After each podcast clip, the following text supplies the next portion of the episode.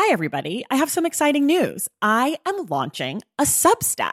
I know, I keep telling you how I'm not a writer, and I'm still not a writer, but I am going to be writing about reading over on Substack.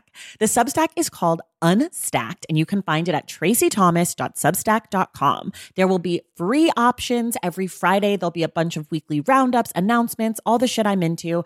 And then if you want to upgrade yourself to the paid subscription, I'm going to have author interviews, bonus episodes, anticipated reads, book pairings, community chats, all sorts of stuff. So if that sounds like something you'd be into, go to Tracy Thomas dot substack dot com and join Unstacked. And of course, I've got a special offer for you. If you go to Tracy Thomas dot substack dot com slash the stacks ten, you get ten percent off your first year membership of Unstacked. You have from now until April fourth to redeem. Again, that's Tracy Thomas dot substack dot com slash the stacks ten for ten percent off Unstacked. Okay, that's enough. Let's listen to this episode.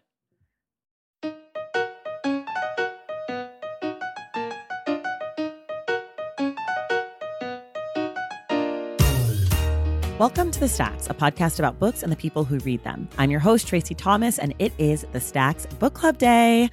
Today, we welcome back Shanita Hubbard, professor and author of the book Ride or Die, A Feminist Manifesto for the Well-Being of Black Women. She's here to join me in discussing Roxane Gay's seminal essay collection, Bad Feminist.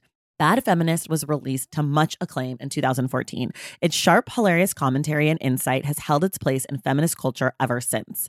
Today, Shanita and I discuss how the book has aged and the ways conversations on gender, race, and pop culture have evolved since its publication. We also talk about Roxane Gay as a writer and a public persona.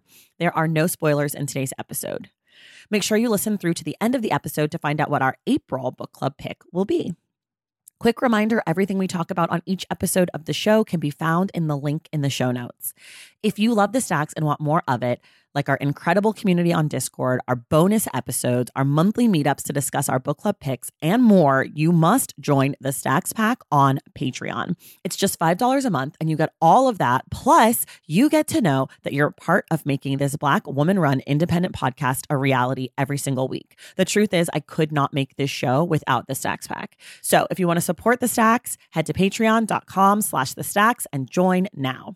Shout out to our newest members of The Stacks Pack, Resist Booksellers, Renee Agatsuma, Darian Letta, and Rachel Burns. Thank you all so much, and thank you to the entire Stacks Pack. All right, now it's time for my conversation with Shanita Hubbard about Roxane Gay's essay collection, Bad Feminist.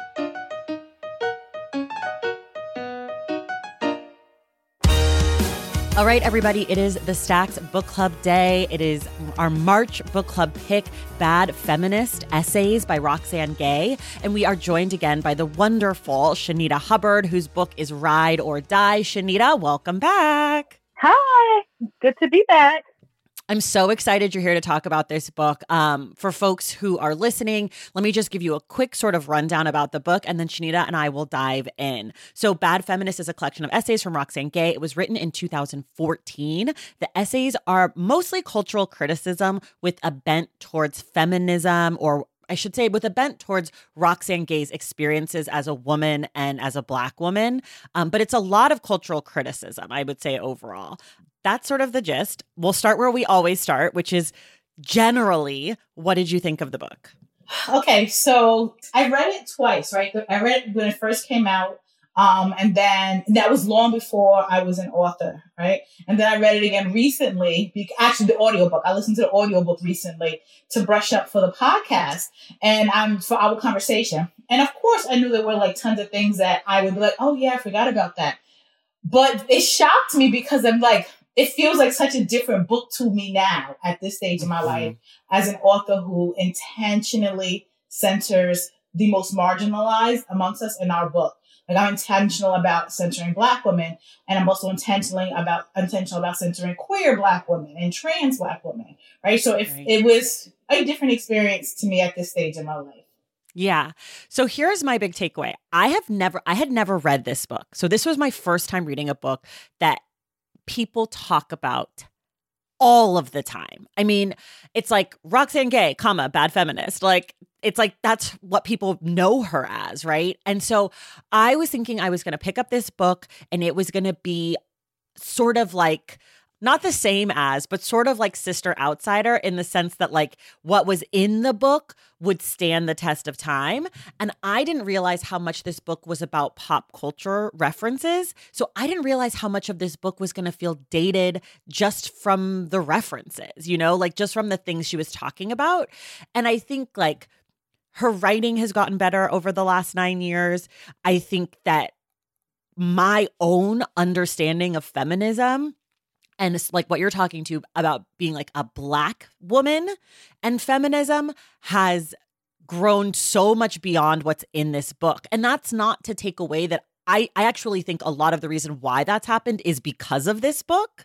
And like because people have been able to have these conversations and have been having them for the last nine years through the lens of this book.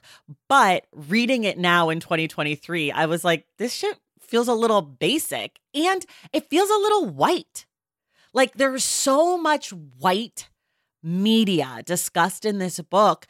And I actually, you know, I'm of two minds of that. One mind is sort of like good for Roxane Gay. She should be able to talk about all the media she wants to talk about whenever she wants to, regardless of her own personal identity. But on the flip side, when we get to the section that's like race, I was like, wait, so we're saving all of the Black art for the race section or most of the Black art? So, you know, I was sort of mixed about it. And like, I think this book ends up being sort of a period piece more than like something that withstands the test of time. All of that to say is not actually to shit on Roxane Gay at all.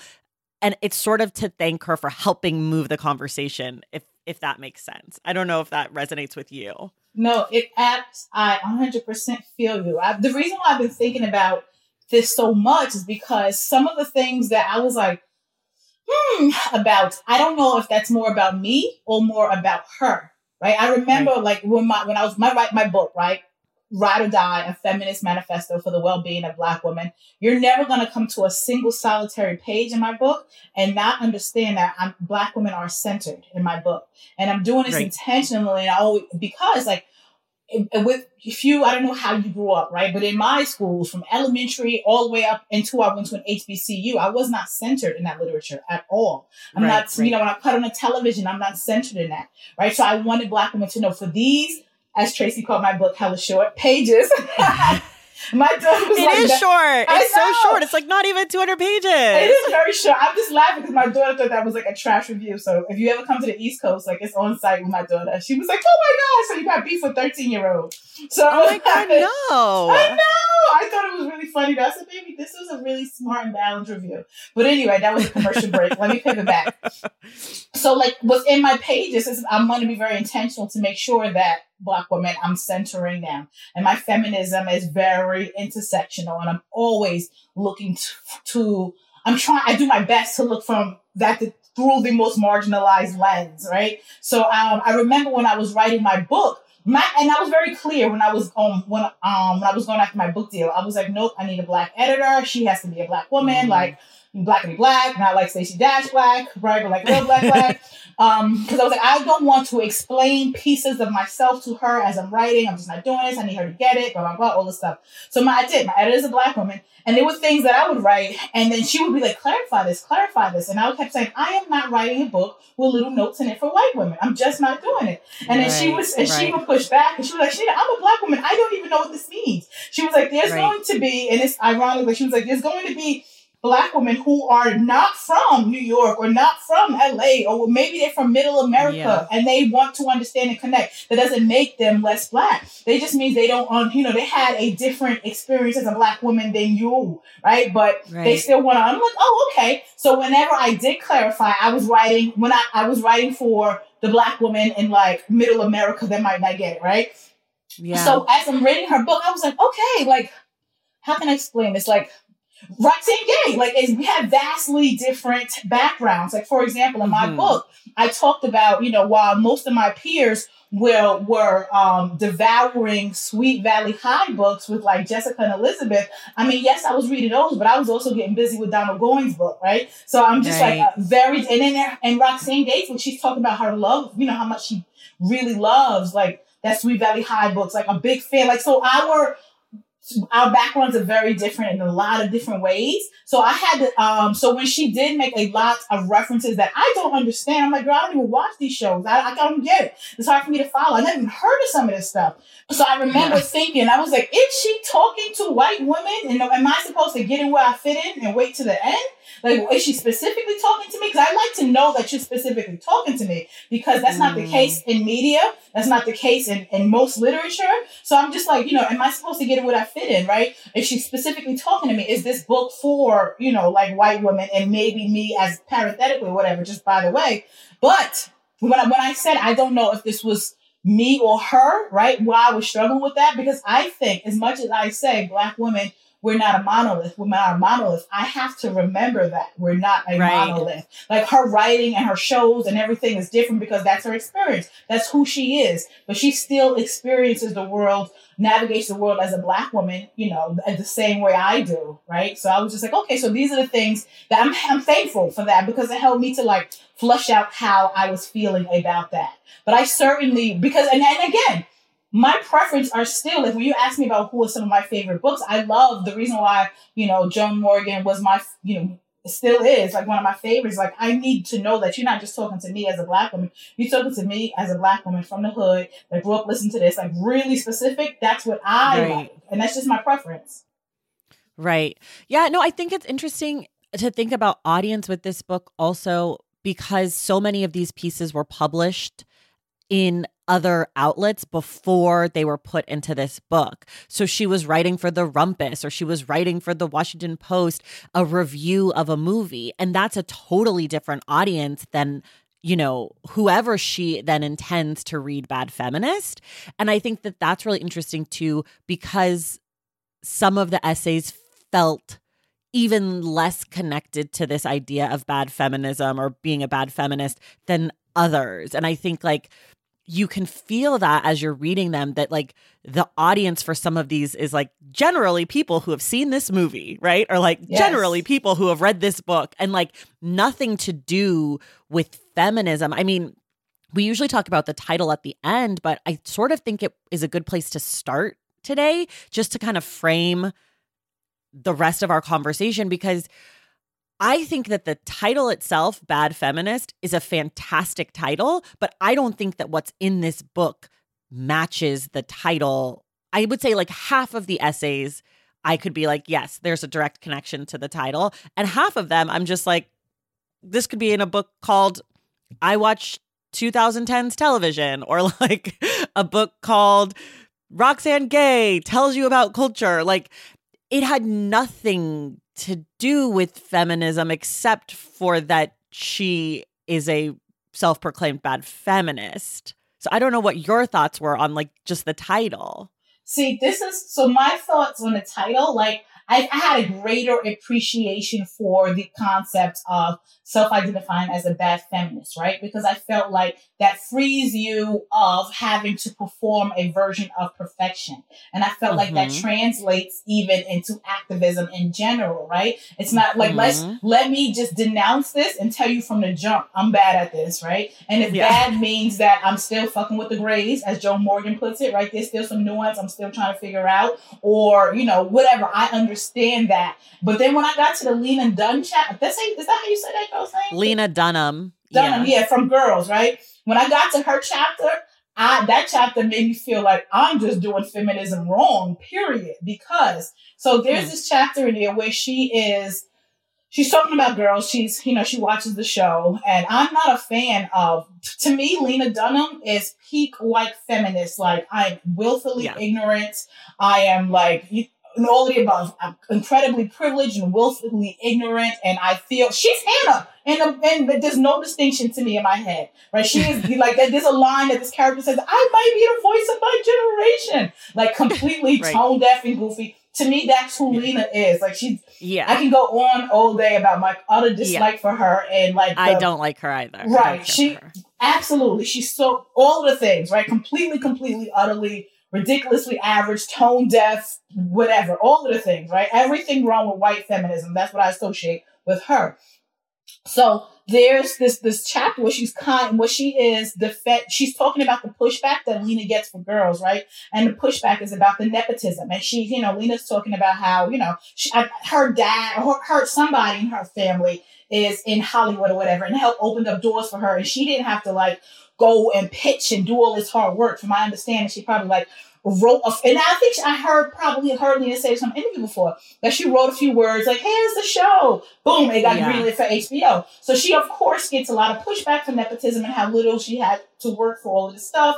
And then Roxane Gay is, the, is in her in the chapter. She says, um, "You know, nepotism happens all of the time in Hollywood. There's so many white men. That's just a byproduct of nepotism. Like, why is this show getting singled out?" And while she is not wrong, I can't. I cannot imagine like using my platform, using my words to defend her, that particular white woman. Like, she is right. privileged enough. The whole world is going to come to her rescue. She's absolutely fine. If I was going to make that argument, I would, you know what I mean? I just can't, I can't. And that's, that's why I'm like, maybe I'm doing feminism wrong, because there are some women that, you know, I can't, I'm not right. going to just go hard and just show up for her because she's fine. The whole world is going right. to show up for her. She's good, right? So I was right, just like, oh. Right. So I was like, damn, maybe I'm doing this shit wrong because I can't. I ain't got it in me to defend her. But I sort of felt like in that essay, what she was also saying was like, we shouldn't single out Lena Dunham for doing the same shit that everyone else is doing and that the whole industry is, which I sort of get, because sometimes like I'll read a book and people will be like, this book is like, you know, it's a book about parenting. And then people will be like, but it's only about white parenting. And I'm like, right, but if this white woman wrote a book about black parenting, you would be fucking mad about that. And I right. would be too. Mm-hmm. And like, there's part of me that's just like, Lena Dunham, you're a privileged little white girl who's had everything handed on, handed to you. And you think you're so subversive, but you're not. You're basic as fuck. And you just stay in that lane, because the second she tries to like depict black people or whatever, it's on site, right? Like, it's just like, no, Lena, mm-hmm. don't, don't put him Please in don't. the show. Like, stay away. So stay like, away. I do think that's a little bit of like what Roxane Gay's saying is like, people are demanding that Lena Dunham's version of Brooklyn look like X, Y, and Z.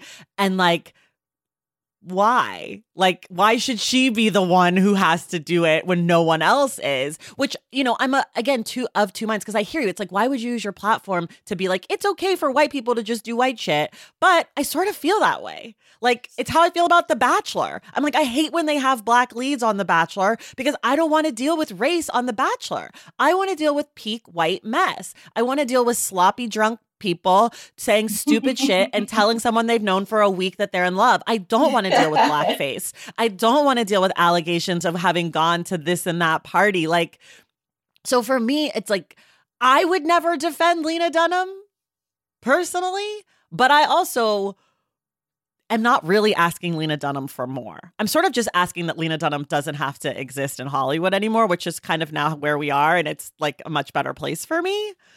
But to your original point, it does make me question, like, am I a feminist? Am, am I, I a bad feminist? one? Am I a good one? Because it's not even I, just her, right? And I, and multiple things can be true at the same time. Like, her, Roxane Gay's point is correct, right? And on right. the same token, like, I, I wrote something before when, um, I'll give you the consolidated version. We all know what, you know, the case with Meg the Stallion and getting shot. And then yeah. Drake made a joke about it in his, um, when his song, and I was furious. And I was saying that yeah. if he's only doing, and this is, this is quote unquote allowed and it's okay, he can still have a career because she's a black woman. Because had, God forbid, Taylor Swift been the victim of gun violence and Drake put right. her name in a song and made her the pun of a joke, I would give his career another forty-eight hours before he would be done. Right. Because the whole world will rise up to protect her the way that they do, you know, really privileged, um, pretty white woman. So I would not say anything. Like, I'm going to, when he says something about Meg, I'm going to come out gun swinging. I would not say anything about Taylor Swift because she don't need me. Um, trust me. Right. You know what I'm saying? She does not need me to say anything. She's well protected. She's completely fine. I don't, I, I that's just me. Like, when you have this level of privilege as a uh, this white woman with this level of privilege, I don't have it in me to like stand up and, and just use, whether it's my words, whether it's a tweet, whether it's anything, because you don't need me, you're fine. So when I was like, damn. So my um that I was feeling uh, when I read that chapter, and it wasn't even about her. I was like, damn, maybe I'm like bad for real. Bad, right? Because feminist. You're saying like, because you won't defend, like, because your feminism is not necessarily like inclusive of of these white women kind of thing. Is that what you're is that what you're getting at? Well, I won't. I don't like. I don't feel this sense of let me protect you, let me fight for you, let me do all this for these incredibly privileged white women, because you don't need right. me. I'm going to take my limited energy, resources, right. and you know capacity, right. and let me go super hard for you know these trans black women. Maybe, you know, I'm sure people can do both and all, right? But what I'm saying right. is that's where I put all of my energy, because I'm like, the whole world about to show up for this girl. She good over here, right? Did you? Did you feel that way in two thousand fourteen? And no, in two thousand fourteen, I did not, right? I was like, um, these are the things that I had in common, that these are the things that were consistent when I read it now. And when I read it in two thousand fourteen, I'm like, wow, she's incredibly smart. Wow, she's an yes. engaging writer. You know how I know she's an yes. engaging writer? Because I don't give a fuck about Scrabble when I'm reading this whole chapter. She, you know exactly. what I mean? Like, I hate Scrabble. Scrabble's right, my board game nemesis. Right. I'm reading about her Scrabble nemesis room for her, right? So I was like, yeah. damn, she's an incredibly engaging writer. Incredible. She's really yeah. smart. So those things were consistent. So that remained the same. The only thing was I kind of was like, I knew that I wasn't like, I was trying to reconcile how I felt about, like, damn, like she's not talking specifically to who's her target audience. Just reconciling how I right. felt about that. Right. Did you ever read uh, Ta-Nehisi Coates' book, We Were Eight Years in Power, where he has like the eight essays um, for oh, during like through Obama's preg- pregnancy, presidency. And he um, he republished them. They're all Atlantic pieces. And he republishes them with like an like an introduction essay to each one. I would love for her Ooh. To do that with this collection, because there were so many parts where she would say something and I would be like, I've literally seen you tweet the opposite of that in the last five years. So I know, just like you and I, she has grown and changed yes. in her feminism and her relationship. Like, there's a part really early in the first, the first like, you know, the Feel Me essay, whatever. She talks about how when she was a professor, there were, and she was like working with the black kids. And then another black professor was there and she was like, oh, are you going to help the black kids? And she's like, no, I'm not paid for that. And Roxane Gay's like, I would do anything, even if I wasn't being paid for it. But I know now that she's very much like, it's not my job. I'm not being paid for it. Like, I've seen her talk about like work. Like, so it's just interesting to know. Oftentimes I don't know an author in the same way that I follow Roxane Gay and like read her work and read her tweets to know her opinion. And so this was really like sort of jarring, because I'm like, you don't think that anymore. You couldn't possibly believe that. Or like, so I don't know. That definitely like came up. You, and you know what? And this is why things like that make me appreciate the title even more, right? Because when I read Bad Feminism, like, I'm reading it as a, I'm still evolving and figuring this shit out, but I'm yes. here, right? So I would love a book like that too, because of course we all still evolve and like figure this shit out. Um, you know what I would like? Like, if we, if I was to pick a cha- uh, chapter that I was like, oh, I hope she does it, and I hope it was with this chapter. I can't remember, like I said, because it was the audio book, but it was about um sexual, it was one of the chapters that was about sexual violence, and she was calling out this particular reporter. I have the, the I have the stuff. The casual, the casual viol- the casual yes. language of sexual violence. That yes. one about the yep. little girl who was raped. Yes, by like by eleven eighteen. Grown men. Yes, or yeah. eighteen. Yes, grown. Well, eighteen. Yeah. Yes, very grown men, and she was calling out the New York Times.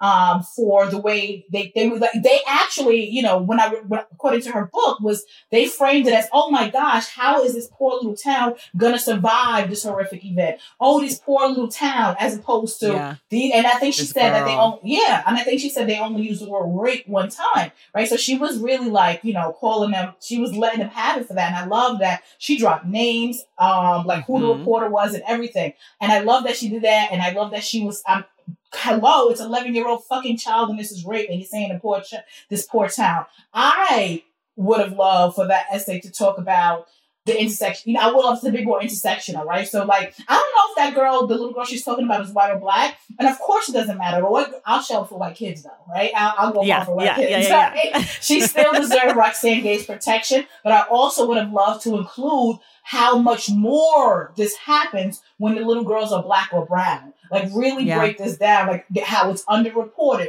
Talk about um, the the adultification of black girls, right? That's mm-hmm. what I was looking for, right? So then... Again, it took me a really long time to get through this because I was wrestling with it. I was like, okay, I'm looking for her to be me. I'm looking for my voice and her words. That's how I would have read it. That's what I was looking for. I see. Yeah. That, I mean, that was one of my favorite essays in the whole oh, that book, was, actually. That was my, I thought, hands down, my favorite. Yeah. I mean, that one just really, like, a lot of the ones about sexual violence stand the test of time, unfortunately. Mm-hmm. And but what I thought was really interesting, so, you know, she's so specific about language, and and it's something she sort of talks about throughout the collection. But one of the things that I thought was really interesting about this, and this is not me defending any of the rapists, but she refers to them all as men. And then we find out in the last section that some of them were boys. They were middle schoolers.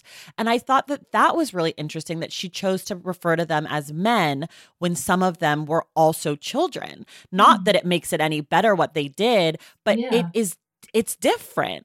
A middle school boy is different than a twenty-five-year-old, and there were twenty-five-year-olds. And so, like, what's that? Piece oh, I didn't of even keep that. Yeah, she says, let me find it. She says it. So this is what she says. An eleven-year-old girl was raped by eighteen men. The suspects ranged in age from middle schoolers to a twenty-seven-year-old. Mm. You know, like, and I don't, I don't necessarily think that it's wrong to say men because that elicits a specific thing. But I do think it's interesting in an essay all about the specificity of language and how we talk about these things. To say by eighteen men, some of which were middle schoolers, because those are not men. And had and had it had they been black boys, mm-hmm. and we found out they were calling we them men, we would have roasted them. Exactly, because because think about, I mean, she gets to it later. Trayvon Martin, he was a, still a boy. He was a seventeen-year-old boy.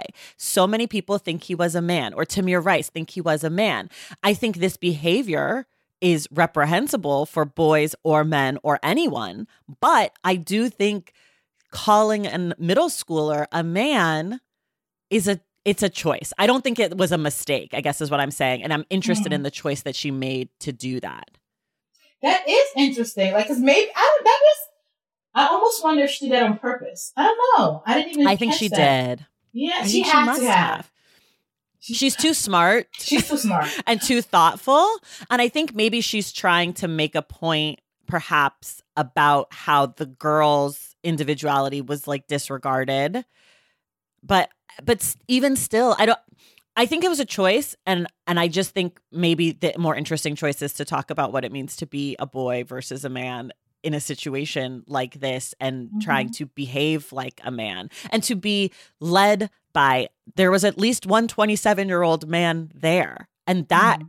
also says something. What the fuck is a twenty-seven-year-old man doing with well, some middle kid. schoolers, yeah. with an eleven-year-old girl and some other middle school boys? Like, that is what I want to know about. Ooh, that's a good point. I, I, I just pulled up my notes, right? So, um, because I was, I wrote some notes specifically about, like, the Lena Dunham chapter, and I was mm-hmm. and I wrote that um she's fair in a way. Roxane Gay is fair in a way that I don't think I can be. For example, mm. her, her for example her defense of the show Girls against criticism about nepotism isn't something I don't think I can can do, even though Gay is correct, even though Roxane is correct, which is a personal reminder that feminism is bigger than my personal feelings about any specific woman, which is something I need to sit with.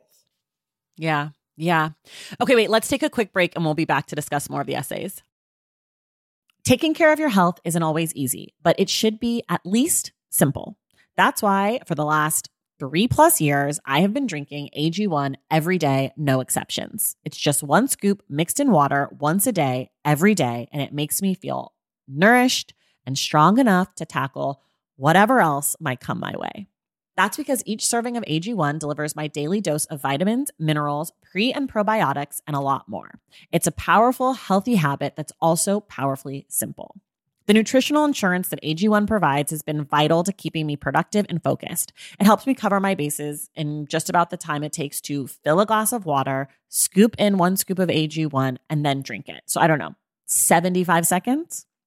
With the perfect mix of vitamins, probiotics, and nutrients from whole foods, I'm not stuck trying to assemble it all by myself, which would have considerably worse results. A G one saves me all the time and hassle, and it has made such a difference in my overall mood and especially my gut health, among many other things. But don't take my word for it. Go ahead and try A G one. Let me know what you think. Whether you notice you're needing more nutrient support than you're used to, or you just need an edge for a tough workout, A G one can be the ticket. If there's one product I had to recommend to elevate your health, it's A G one, and that's why I've partnered with them for so long. If you want to take ownership of your health, start with A G one. Try A G one and get a free one-year supply of vitamin D three, K two, and five free A G one travel packs with your first purchase exclusively at drinkag1.com slash the stacks. That's drinkag1.com slash the stacks. Check it out. B P added more than seventy billion dollars to the U S economy in twenty twenty-two by making investments from coast to coast. Investments like building charging hubs for fleets of electric buses in California and starting up new infrastructure in the Gulf of Mexico. It's and, not or. See what doing both means for energy nationwide at bp.com slash investing in America. As you write your life story, you're far from finished. Are you looking to close the book on your job? Maybe turn a page in your career? Be continued at the Georgetown University School of Continuing Studies. Our professional master's degrees and certificates are designed to meet you where you are and take you where you want to go. At Georgetown S C S, the learning never stops, and neither do you. Write your next chapter. Be continued at scs.georgetown.edu slash podcast. Okay, we're back. There were two essays for me that, we don't have to spend a lot of time, but there were two essays for me that I absolutely hated. Just could not possibly get my brain into. I actually had to switch over to the audiobook for one because I kept just being like, I can't keep reading this. It was the garish, garish, glorious spectacle, the one about green, the green girl. Do you remember oh, that one? Oh, yes. I just hated it. I don't even have anything smart to say. I just was like, I'm bored. I have no idea what a green girl is. I have no idea what the point of this essay was. I hated it. And then the other one I hated came later. And I think I hated it because it felt so dated, but it was towards the end. It was the politics of respectability one. Mm-hmm. And just those two for me, I like everything else. I could pull something at least interesting to think about or reflect on, even if it was just like a reflection on the changing of the time. But those two, I was just like, no, thank you. And in a collection with that many essays, I sort of feel like that's impressive to only have two that were really just like terrible, because yes. I'm I hate everything. So um, I don't know if you had any like least okay. favorites. With Green Girl, because it was that essay where I said, I don't know if I'm the target audience. I don't even know what the fuck she's mm-mm, talking about. Mm-mm. What is this? Like I had what no, like I was completely lost, like completely. Like I was completely. trying. And so I listened to it again. I said, I don't, I don't know. I don't know what this is. I said, I don't know. And I said, you know what? I guess if someone, imagine someone reading my book and they've like never heard any of these hip hop references and don't kind of get it. And like, so I can imagine, you know, there's some people that probably feel that way reading my book too. But I was just like, oh, I'm lost as fuck. I don't know what this lost. is. I think it, I let it play. I can't tell you anything about that chapter because I don't, I don't understand. Well, so the crazy thing is, okay, I didn't know what a green girl was, but I have read the Joan Didion book that she was talking about. And I was literally like, I don't I don't even know what you're talking about. And I've read this book. Like that essay for me was just like a no thank you moment. However, the politics of respectability, I did not like that one. But two essays later, when she has the one that's like the alienable rights of women, it was like about abortion. That essay could have been written yesterday. It mm-hmm. felt, I mean, it's unfortunate because it's about abortion, but it was like such a reminder, you know, like last year when when Roe was, you know, potentially going to be overturned and it was being heard by the Supreme Court and all this stuff. And so many people, um, you know, this is very general generalization, but so many people were like, how could this happen? Like, I can't believe Trump appointed a Supreme Court justice and now here we are, right? And as I was reading this essay, I was like, that's such revisionist history, because we've known Roe was a goner for at least as long as this essay exists. Like, we've known, we've been seeing them chip away, and like going back and revisiting this, revisiting this moment in time. I just, I was like, wow, this essay was ahead of its time at the time, but also totally reflected what was going on, and is a reminder to us now to like pay attention to these little things. Like, I'm thinking about these moments with Ron DeSantis and all these Republicans and trans mm-hmm. rights and trans mm-hmm. and and drag queens, and how it's like these little, you know, we're going to get rid of drag story time. Oh, and now it's like, we're yep. going to ban drag people, people who do drag or transgender people in public. And like, it's these little chipping away moments that all of a sudden you look back and Roe's gone, right? Like, all of a sudden you look at some of the things that were said five or ten years ago about trans people or j- drag queens, and now we're at a place where it's illegal to do it in public in places. Like, that's not a little thing anymore. Now we're at a big, yes, fucked up thing. Tracy, I remember, like, the only thing I disliked about that article is that it's so fucking evergreen. I was like, oh my gosh, mm-hmm. is this article? I would, I, I'm not article essay. I would love for that essay to be to feel dated. You know what yes, I mean? I same. Wish to goodness it was. So I was just like, oh my gosh, yes, that it looks like I. If that felt like she could have written that forty-eight hours ago. Exactly.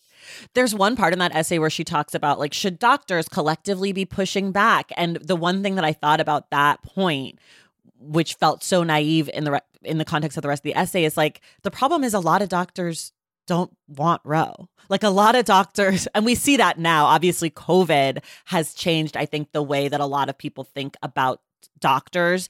I think there used to be a respect for the profession Mm-hmm. that was like, doctors believe in science and they don't believe in politics. And I think we're seeing now that people are realizing that doctors do believe in politics. Um, mm-hmm. My husband is an O B G Y N. And so a lot of my girlfriends will come to him about pregnancy related things or whatever. And I remember maybe like eight years ago, a friend of ours who was pregnant in Georgia, her doctor was giving her like wild advice that was so political and so specific to the doctor's opinions, mm. like about about pregnancy, like screening tests to screen for, um, you know, whatever chromosome chromosomal issues or things that might make a pregnancy not viable. And and he didn't want to do that for her. And he said he wouldn't do it for her. And that, you know, she had to do like all of these things that now, of course, we're hearing about this with Roe, but I think people don't realize that just because you're a doctor doesn't mean you believe in the science yes. or that you don't also have religious opinions or mm-hmm. social opinions about gender or sexuality or yeah. I think it's like, you know, I I love doctors, I respect doctors, but I don't love and respect all doctors, and I recognize that some doctors are violent, they are abusive, they are controlling, and they can do terrible things for people. And and I just think like it was so interesting to see Roxane Gay be like, doctors need to band together and like say no. And I'm like, oh, some have and some do, but some are saying yes and they're banding together to do that. You see, I'm always, oh gosh, even before we had the language to describe medical racism, talk to mm-hmm. Black women, and we can always, even yes. when we didn't have the the qualitative data, right? I mean, the, um, the quantitative data. We have the stories, we have the qualitative data. We can explain what our experiences have been like in the medical field. I told this doctor this was hurting me, right? And then he didn't respond. Um, my doctor's not listening to me when I said this. The data is there. The stories are there. We understand that. We are getting hysterectomies at a much higher rate, right? We understand medical racism. We understand the field of gyne- gynecology, how that was started, right? Yeah. Like yeah. practicing on the bodies of enslaved women without their permission or even anesthesia. So when I see phrases like doctors need to band together, I don't see this as this, I don't see them as this moral compass that's going to, you know what I mean? I don't see them as right. these type of advocates that's going to do this. I operate with a level of distrust for, for doctors. So lines like that or even thoughts like that are just never going to come to me. Yeah, that's so true. That's so true. Okay. I want to talk about the race and entertainment section. because I have seen almost every single movie in that section. I just haven't seen The Help, but and I hadn't seen all the Tyler Perry movies. But other, aside from that, I'm very familiar with every reference. And I would love to ask you about this. Okay, so I'm going to go, like, I have notes about, like, chapter thirty-five, the racism we all carry. And it was this um, line, I think, it was an audiobook. So, right, she's like, mo- she didn't say that. She was quoting somebody. Like, most people are a little bit racist. I need for us to have, like, really hard pushbacks when people conflate racism and, like, prejudice. These are very mm. different things, right? Many, a lot of us wrestle with some form of prejudice that we need to unpack, and we need to constantly make sure that we're not operating from that place. But racism is a very distinct thing. It is about, you know, racism is about having systemic power to oppress other groups, and we don't all have that. Right. So I need there to be hard pushbacks. So I think in that particular chapter, it was about Paula Deen and like this quote unquote casual racism. And like, we all have a little racism, like, baby, but we need, to, I need always for us to have, even if at the risk of sounding redundant, clear pushbacks on that. We can't conflate racism and prejudice because that's a very dangerous thing. So I definitely, I remember reading, listening to that and wanting to see a much, much, much stronger pushback on that. Yeah. Yeah. Well, wait, so that's in the, that's in you, since you did the audiobook, it's harder for you to know, but that's in the politics, gender, and race section. So let's do that. And then we'll go back to the entertainment one. I agree. I think, you know, it's what's hard for me. And like, I wish I had more insight. I wish that with each essay, it was written afterwards, when and where it was published, if it was published, or if it was written for this collection. Because I think about like what you're talking about, about, you know, we're not all racist. Like there's a connection to power and that is inherent. Like you have to have that piece to have racism. And I think about how that language feels so much in the culture right now. And I would love to know where this essay was published and who the audience was for this essay, right? Like, because it seems not that she shouldn't push back against that. I think you're a thousand percent correct. But I, this one really felt like, hey, white people. Like a lot of the race ones feel like she's writing to white people, whereas a lot of the earlier ones, um, like a lot of the the first big section, the gender and sexuality section, some of those feel like really small niche things that she's into, whereas the politics, gender, and race section felt like these are things that I was asked to write about. Mm-hmm. And I feel like she saw she softens in her essays, mm-hmm. you know, like she makes herself more palatable in some ways that she does not do that now. Like when she writes things now, yes. It feels like her scathing opinion about something is there. But ten years ago, she's up and coming. She hasn't written Hunger yet. She this book is sort of what propels her to stardom. So I feel like some of these essays are like, I want to get asked back. You know, like yeah. I want people to click on this, which I hate. And again, is why I wish she would rewrite this book with essays from now, talking about the experience of writing the essay in twenty fifteen or twenty twelve or whatever.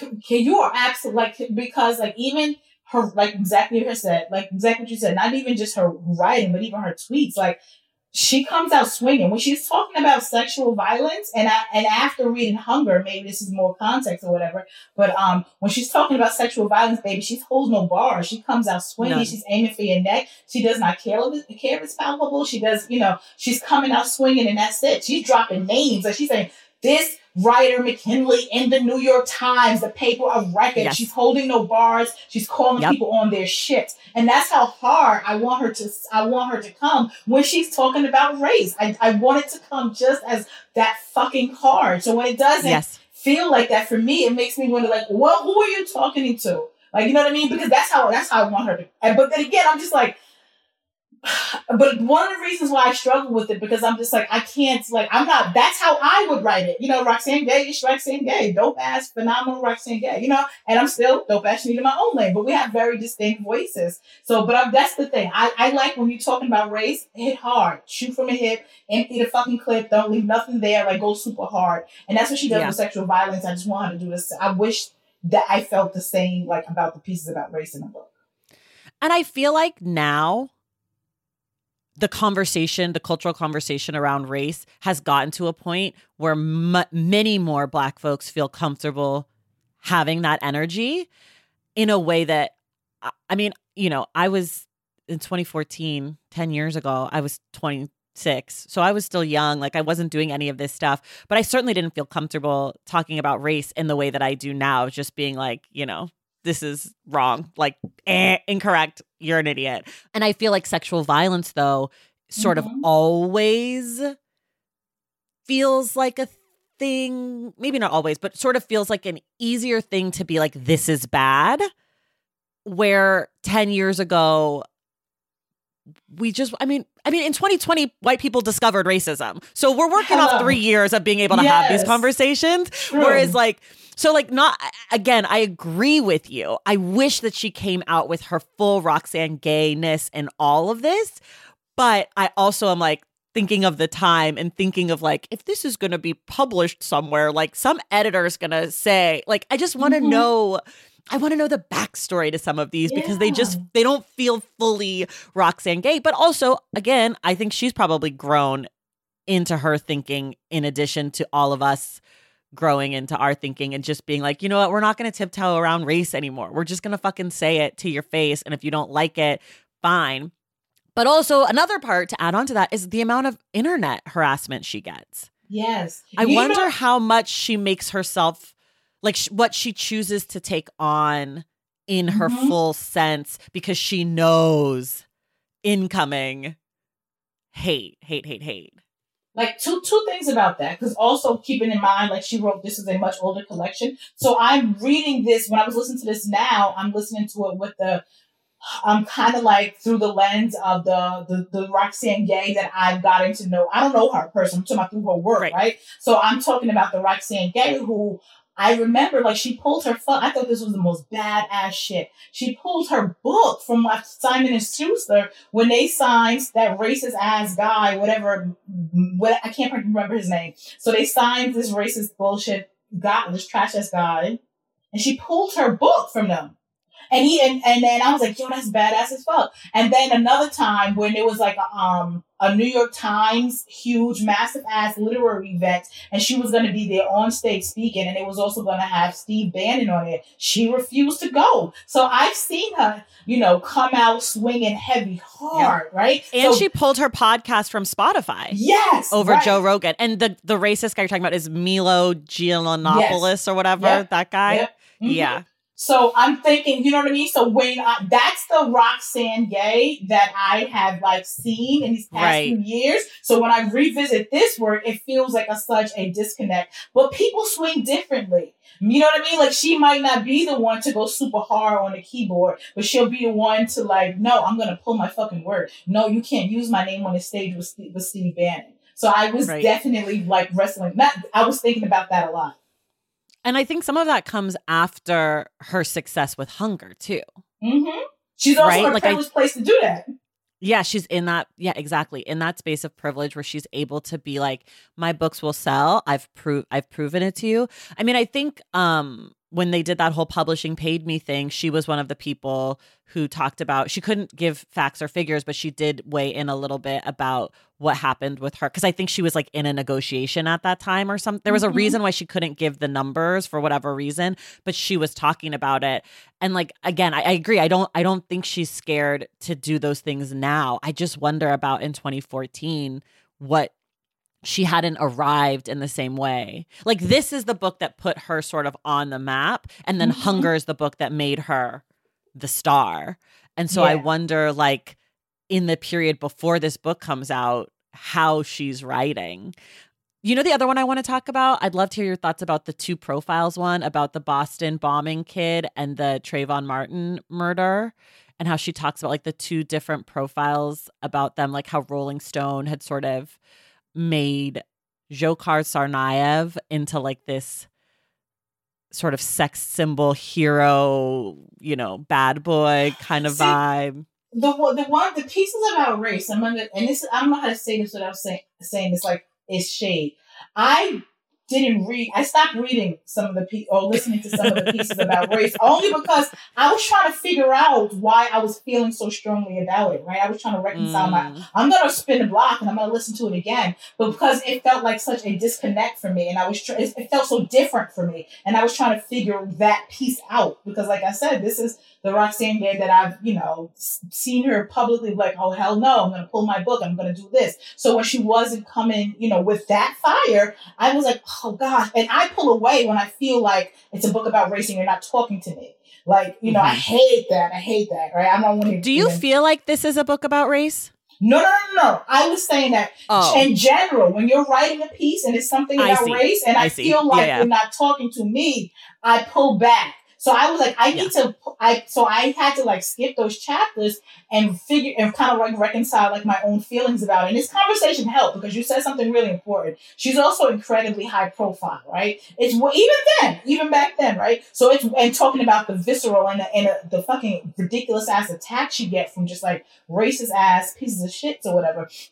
So there's a very big difference for me if I say something, right, in my book of all, I tweet something versus if Kashika say the same exact thing, she's going to be at- attacked mercifully just because more people are going to read it. She's far more visible. Right. So I, some of those things I, I had to step away from because remember I told you before in the last podcast, it takes me a long time to to get through it because these are the things that I'm sitting with and thinking about. Yeah. I want to switch back to the race and entertainment ones because this was my favorite section of the book because I had the most thoughts about it, I think. Um, mostly because I've seen a lot of the things that she uh, talked about. And I want to talk about the twelve Years a Slave one specifically. Um, it's like beyond the struggle narrative. And I think, you know, reading this in twenty twenty-three... and thinking about the ways that there was this call for Black joy and like happy Black stories and all of this stuff in the in the recent past, this essay feels ahead of its time in some ways. But also, I have fully come around on the Black joy thing. And I actually now hate that call because I think that it's a call to make white people comfortable with to get to choose what kind of Black stories they want to read, as opposed to us telling our stories how we want to tell them. So to say that, oh, well, we want we want to read Black joy, so we don't want to read about slavery, or we want to read Black joy, so we don't want to read about abuse, or we don't want to read about incarceration, because that's not all Black people are. And like this whole, you know, so that was like what was coursing through my brain as I'm reading this essay in twenty twenty-three. Even though I can recognize that this call for going beyond the struggle narrative was totally fresh in twenty fourteen. But now I'm like, I don't know. We did do slavery. Like Sol- Solomon Northup was sold back into slavery for twelve years. And that story needs to be told. And I See? did not know that story when that movie came out. And I did not know a lot of that stuff. And so I, it was a, like, that was one that really gave me pause of like, how do I feel about this? And how do I contextualize this in twenty twenty-four in twenty fourteen?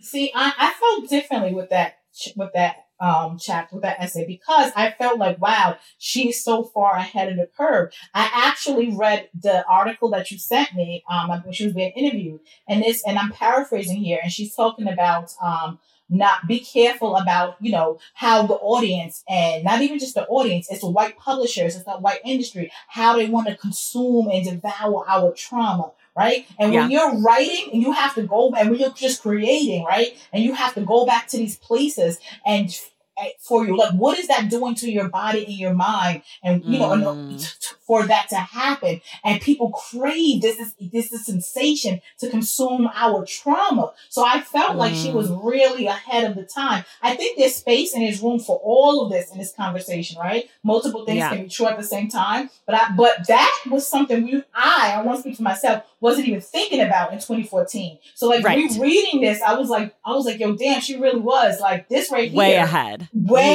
yeah. ahead of the time, because there is something so profound to that. Like a lot of it is, and I think for me, the whole um, Black joy, we want to see more joy. I think it was a pushback for this whole, it was almost like they wanted to, we, the way that it feels like, okay, as a Black writer, because there was a time where I was doing like a whole lot of freelancing, right? So if mm-hmm. I was to write it, whether it's for the New York Times, the Huffington Post, or whatever, right? If I was, and especially like around the Me Too movement. So if I'm, to, so I wrote this piece um, about, you know, Uh, Me Too movement from an intersectional lens about how complicated it is for Black women to say Me Too when their offender is also, you know, a Black man, and then it gets even right. more complicated if he's like powerful right. or whatever. And like editor, when those are my topic, white editors always want to push me. Can you share a personal story? Can you go there? And even if I do have it, I'm like, yeah, I don't, you know, I can't really go there. Try right. So there's this really strong push for us hmm. to just present the world with our trauma to consume, regardless mm. of how, what that does to the artist. So this whole mm-hmm. this whole Black joy narrative, I've interpreted as a, a pushback to that. So I really read that from like the artist or just creative perspective. So that's actually, I was like, yeah, that was dope. She was ahead of the time. Yeah, I, I totally hear that from the artist and creative perspective. I think what I'm talking about is from the consumer perspective mm. of this of this thing of like the industry mm. being like, you know, like, because I get all these pitch emails about books constantly from publicists, from the publishers, and, you know, the the marketing teams write the blurbs. It's not coming from the author. And um, you don't know this yet, but but listeners will know. Um, I had Joseph Earl Thomas on, who wrote a book called Sink, which is uh, his memoir of his childhood in South Philly, maybe North Philly. I can't remember. Just say his childhood in Philly. Um, and it's a really brutal story. And he suffered a lot of trauma and a lot of abuse. And when the marketing copy came, it was like, see how this Black boy like become like escapes abuse through geek culture, like, and embrace it, you know, and it's like, no, no, no, this is not that. Like, that's in the book a little bit, but like, this is the story of a boy who was like left behind and abused and ignored. And like, that is our story too. And to try to diminish that part to like mm. make it about joy, like, it's not always about joy. Like, mm-hmm. how are you going to spin twelve years a Slave into joy, you know? Mm-hmm. So I agree. Roxane Gay is a thousand percent ahead of her time on this essay. I agree that when editors and film in like film industry are trying to push for us to only tell these devastating stories, that that is a thousand percent wrong. I agree that we need more stories of Black people, just everyday shit. Like the movie, The Last Black Man in San Francisco, one of my mm-hmm. favorite movies. Cause it's just like Black shit, right? Like it's just like two Black dudes just like going through shit. And there is trauma in that movie, but there's also so much joy and so much fun. But I don't like the way that that call for Black joy is now being turned into a way for white people and other people who are not Black to be like, oh, I, I read Black books, but only books about Black joy. Mm-hmm, like that yes. I only want to consume Black romance. It's like, you don't get to do that to our stories because you only get the joy if you also take the trauma. And that's mm-hmm. true for all people, right? Like that. And I think Black people are so great at like finding the humor in things and like m- melding those two things perfectly. But my response is more about the twenty twenty-three version. And but my awe for this essay for sure comes from her being ahead of her time. But she also was like, it won Best Picture. And I'm like, yeah, it was definitely the best movie that year. I, I can't, I'm sorry that it was the best movie of the year. You know what small thing I just a small thing that I appreciated more about this book after writing mine or just after reading some more. There is there is this huge, especially in twenty twenty-three and twenty twenty-two and twenty twenty-one, right? They just it's almost felt like publishing only wanted to hear about race. If you're not Ta-Nehisi yeah. Coates, we're not trying to hear you, right? Um, right. So there was this only this huge push for that. I appreciate the chapter that was like mostly about Scrabble. I said, this is dope. She just gets to write about fucking Scrabble. Like that is yeah. weird. Like I and so in the context of this conversation about Black joy, like I want a world where all is this there's no either or, but just all of it can. You know what I mean? And I know that you're yeah. talking about from the consumer perspective, but that was one of the things that I just was reading that and oddly enough thinking about the Scrabble chapter. Well, I that's so that's another thing that I do love about this book is that she isn't being forced to write only about qu- air quote Black things, yeah. right? Like that she's given the space to talk about the the art and the culture that is interesting to her. Whether or mm-hmm. not it's interesting to you or I, it's not relevant necessarily because so often, I mean, like, again, just speaking of my world, I have to go out of my way to ask for a book by a white author if I want to read it.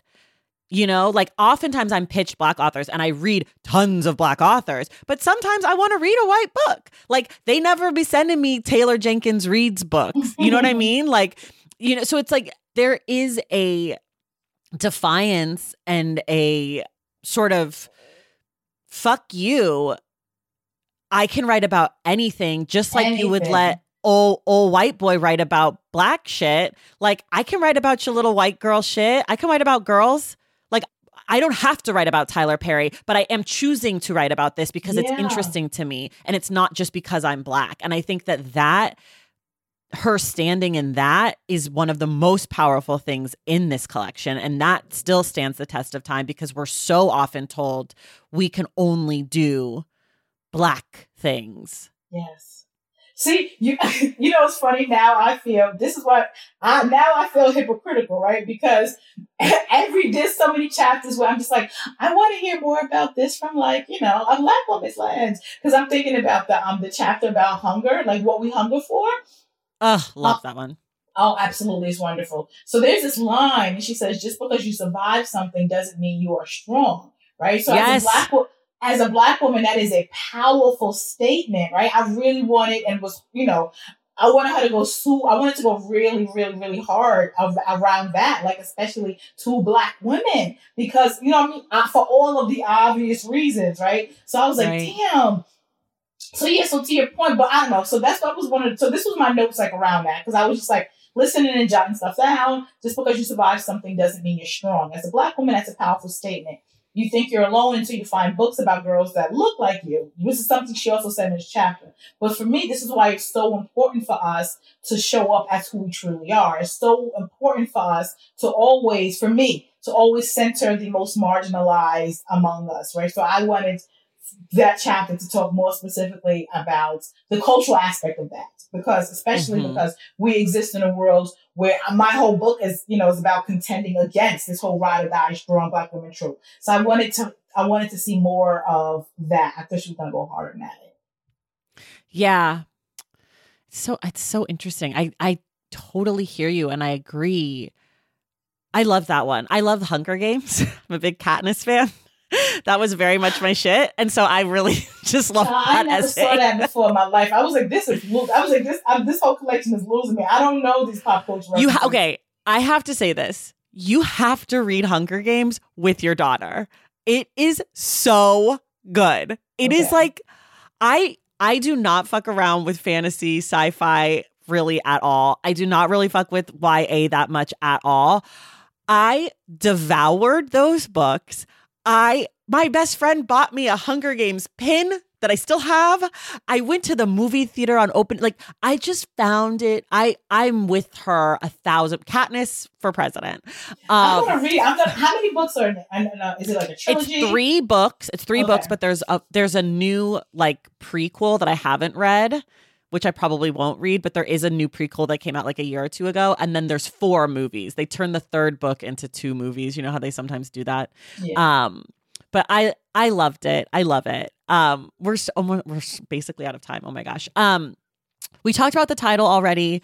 We didn't really talk about the cover. Do you have any thoughts about this cover? It's just the text. And then it says Bad Feminist in pink. It says Roxane Gay in black. And it has some pink lines and it's pretty basic.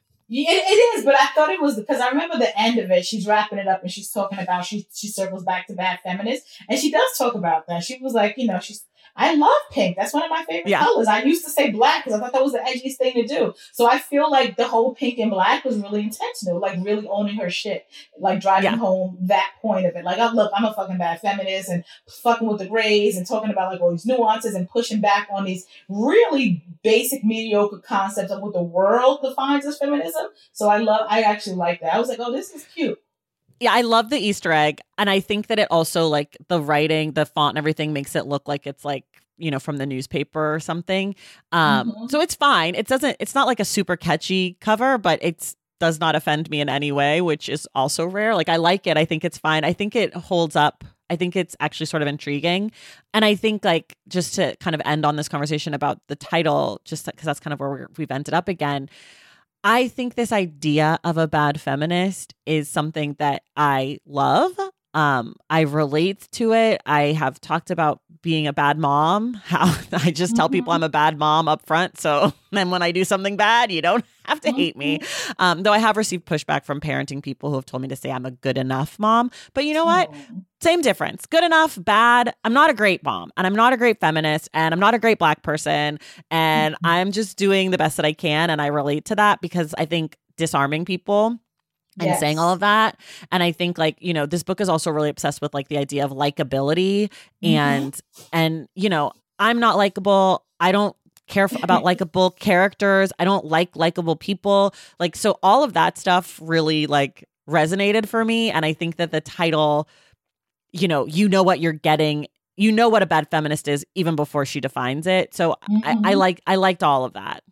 I loved all of that. And actually, um, I pulled a quote from the article that you sent me, and I'm like, yep, this is it right here. If good feminism... It's the article from The Guardian for people. I'll link to it in the show notes, but yes, go ahead.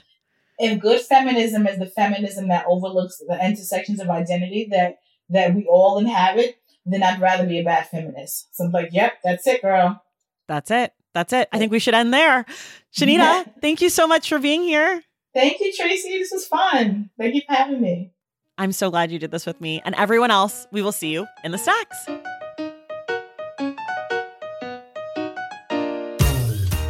All right, y'all, that does it for us today. Thank you so much for listening. And thank you again to Shanita Hubbard for being our guest.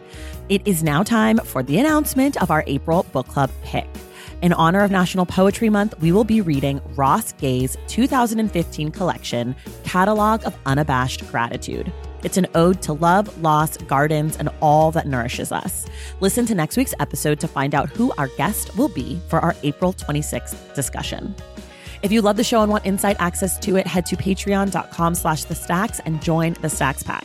Make sure you're subscribed to the Stacks wherever you listen to your podcasts. And if you're listening through Apple Podcasts, be sure to leave us a rating and a review. For more from the Stacks, follow us on social media at the Stacks Pod on Instagram and at the Stacks Pod underscore on Twitter. And check out our website, the stacks podcast dot com. This episode of The Stacks was edited by Christian Dueñas with production assistance from Lauren Tyree. Our graphic designer is Robin McCrite, and our theme music is from Tagirages. The Stacks is created and produced by me, Tracy Thomas.